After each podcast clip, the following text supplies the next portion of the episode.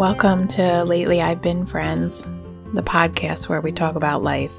Today we are talking about self help, which, by the way, I share right off the bat in this episode that I dislike the word self help.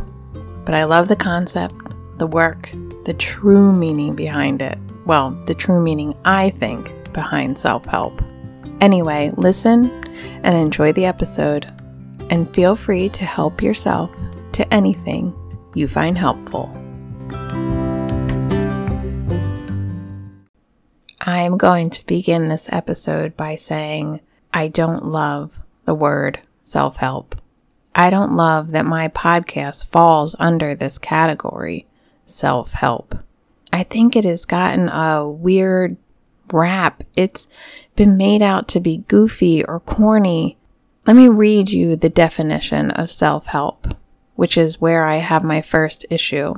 It is the use of one's own efforts and resources to achieve things without relying on others.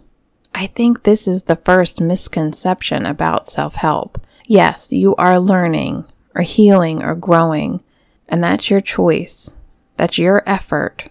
But without relying on others, self help is all about relying and learning from others. Just go to the bookstore and go to the self help section. Unless you wrote all the books that are there, you're relying on someone else. There are thousands of self help books on a thousand different topics written by a thousand different people. You can pick one on the topic you are struggling with, and you read it in hopes that the author helps you you are relying on that person to give you some wisdom, some tips, some advice. I wish my podcast could be under the category title of sharing life or hoping this might help or figuring out this shit together. For me, the idea is that we feel connected, that we feel less alone, we reach out for answers because it feels reassuring to know that someone else has gone through something similar. And that is my hope here. I share my stories in hopes that what I have gone through or I'm going through or things that I have learned along the way, they might help someone else. Even if it doesn't solve your problem, it might just help hearing someone say, Me too. I've been there. I feel the same. For years, I suffered with anxiety and health issues. I felt alone and frustrated and broken. It appeared to me that everyone around me was handling life much better than I was. I was the only one who was facing this battle every day of anxiety and undiagnosed health problems. But what a huge lie! One day I started searching for books and articles that talked about anxiety. I researched my health issues. I pushed for answers. I read as much as I could to try to understand, to gain wisdom, to find how to deal with what I was facing. I wanted a solution. Now I would love to say that I immediately found it. I read this book and I was diagnosed with celiac disease and I figured out how to make my anxiety go away. But that was not the case. It still took time. It took years. But something did immediately happen as I was reading these self help books on anxiety and articles written by people who suffered with my same health issues. I immediately felt less alone. I felt less broken. I wasn't the only one, and that gave me hope and comfort. Just from hearing their story, I felt a little better. And then let me tell you, when I began having the courage to talk about my anxiety to the people in my life, there were so many people who said, Me too.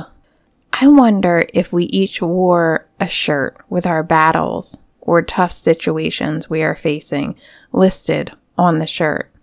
Would we feel less alone? You would see me walking in the store and read my shirt, and it would say, Hi, I'm Amy. I deal with anxiety and panic attacks and celiac disease. I struggle with sugar addiction and food issues. I'm afraid of being rejected or judged, especially by other women. I have a deep relationship with God, but have issues with the church, which makes me feel sad and lonely. And then I would see your shirt, and you might have something similar on there. And we would smile at each other, feeling connected, without even saying a word.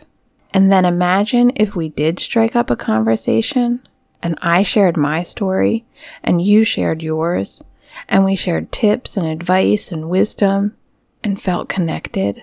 Or someone who had been through the battle you are currently facing and had overcome it and they stopped you and they tell you it will be okay because I made it through and they shared their story and how they coped and survived, giving you hope and encouragement. Man, we could call them struggle shirts. I wonder if that's a side hustle I could start up. Would people be willing to wear a struggle shirt to wear their issues?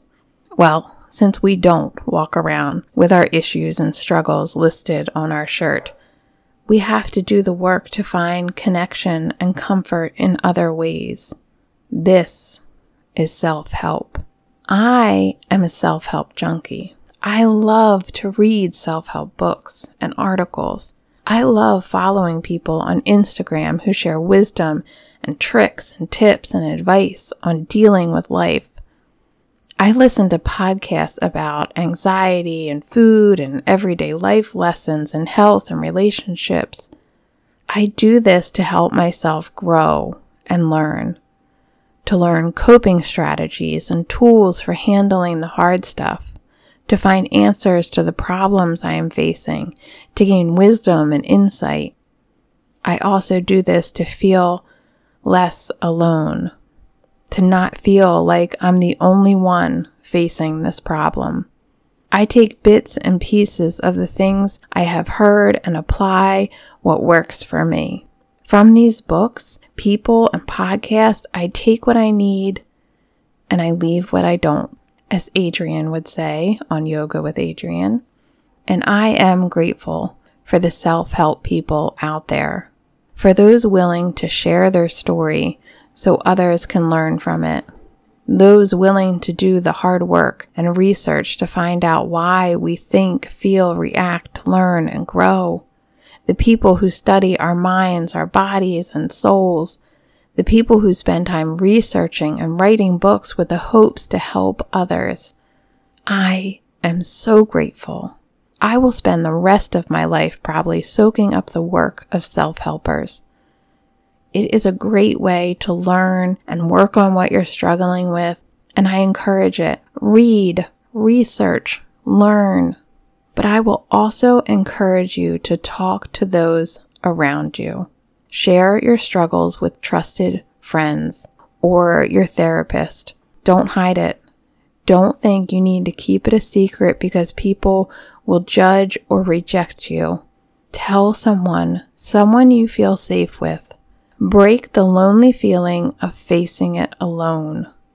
Invite others in because you just might be surprised by how many others have gone through or feel the same way. Help yourself by reaching out, reading, and learning because you are not stuck.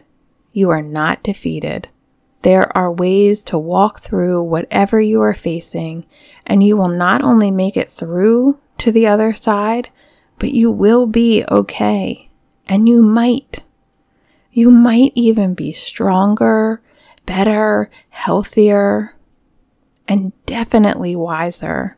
And one last thing when you do make it through, share your story.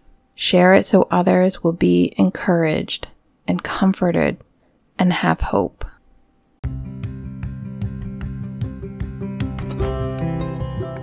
Thank you for listening today, friends. If you have enjoyed this episode, please take a moment to leave a review or a rating or both and share it with your friends or on social media. And if you want to find me on social, I'm on Facebook and Instagram at Lately I've Been Podcast. There is a link in the show notes to help you find us. Also, in that link is the link for our emails. So sign up for that too while you're in there. We will be back next Wednesday with a new episode. In the meantime, help yourself, help others, and keep doing the work.